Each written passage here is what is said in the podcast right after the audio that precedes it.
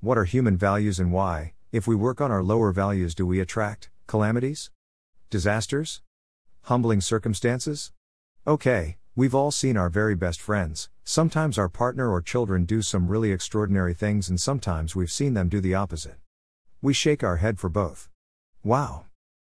We've witnessed the most incredible acts of courage to overcome adversity and seen this labeled and sold as resilience, but we know it's not packable and it's not resilience. Those who lack discipline lack something special. And that's what we will discuss today values. You can see values in action in any activity on earth. Take the invasion by Mr. Putin, Russia on Ukraine.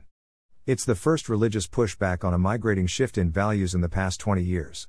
Take the Tiwi Islands traditional owners declaring their objection to a project that will boost the economy of 25 million Australians because of fear on the impact on flatback and olive ridley turtles, and about 1,000 locals. Values do not draw lines of rational logic, they are purely emotional, and that's what you might need to understand first. Values are not logical. When we speak of discipline and resilience, we are tapping logic. But that's in complete ignorance of the emotions generated by values, and most of our values are not known to us. These intrinsic values are behind 99% of our life choices.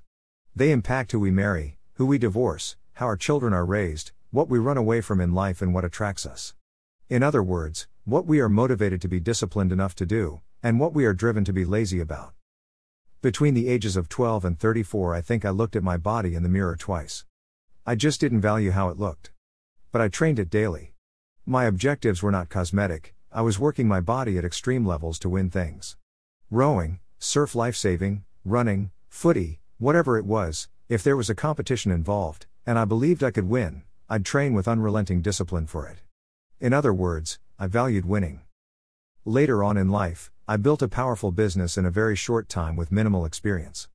I endured incredible hardship without any theory of resilience. I probably couldn't even spell the word. And certainly never ever used it to describe my courage to get through very difficult financial and mental challenge. I just wanted to win in business as I had done in sport. I valued winning, and my competitors in business didn't have a chance against that value. Not long after the business was in an unbeatable market position, I got divorced. I lost. Now, this seems weird because for seven years before the divorce, I'd prayed every day to find a way out of the marriage without losing. My highest value is winning. But once the divorce went from my choice to my ex wife choice, I was, in my own mind, a loser. So, I fought to win, to save the marriage. Stupid, right? Values drive everything. When I got back on my feet, I was in a world where winning anything seemed pathetic. I was meditating, doing yoga, visiting Nepal to find my soul. But nothing is ever missing, it just changes in form, and I started trying to be the most spiritual man in the world. I starved myself, bent my body, sat on mountains, endured Zen pain. I gave away wealth to be the best poor person because I'd be spiritual. But winning in the spiritual race was not rewarding, no trophy, no finish line. I transitioned to relationships, being the best lover, or study being the best student. When I morphed into professional speaking, that same appetite to win drove me hard.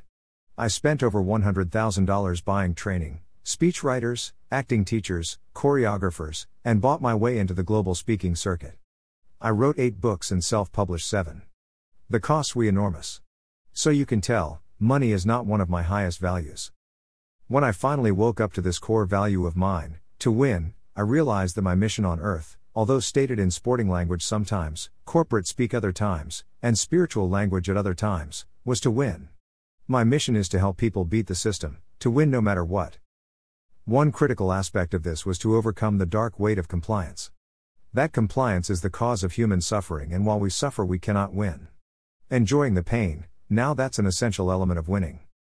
Each and every person I help wants to win. They do not always want to win in the field I value, they have their own values. Some just want to be the best mom or dad, some want to rock the world with their music, others want to win the most wealth they can accumulate in order not to have to compete. And this is the key. Each of us has something in which we want to be a winner.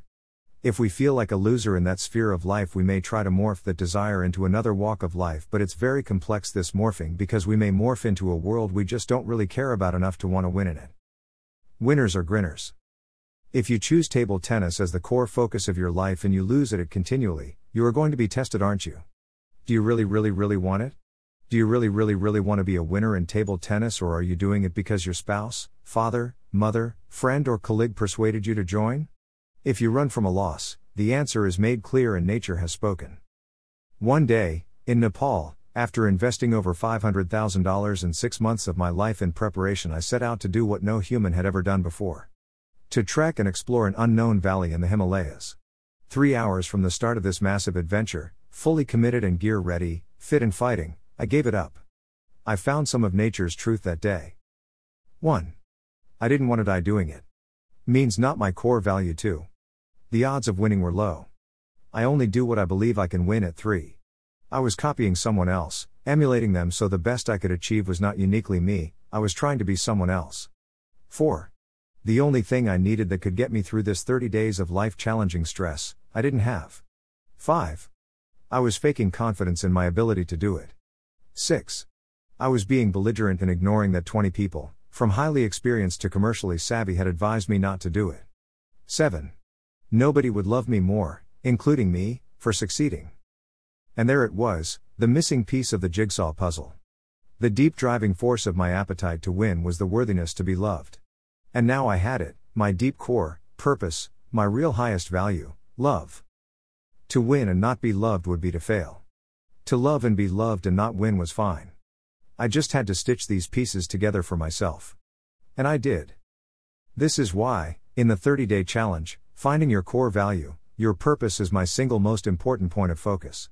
Testing, exploring, listening to you, not to logic my way through your resilience profile or Myers Briggs profile, but to hear your story and find your core. Knowing your core, your number one value, your purpose in life changes everything.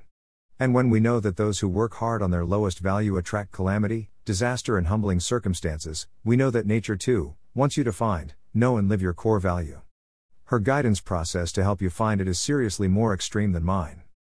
As you know, the most expensive seminar on earth to find your core value is a hospital bed.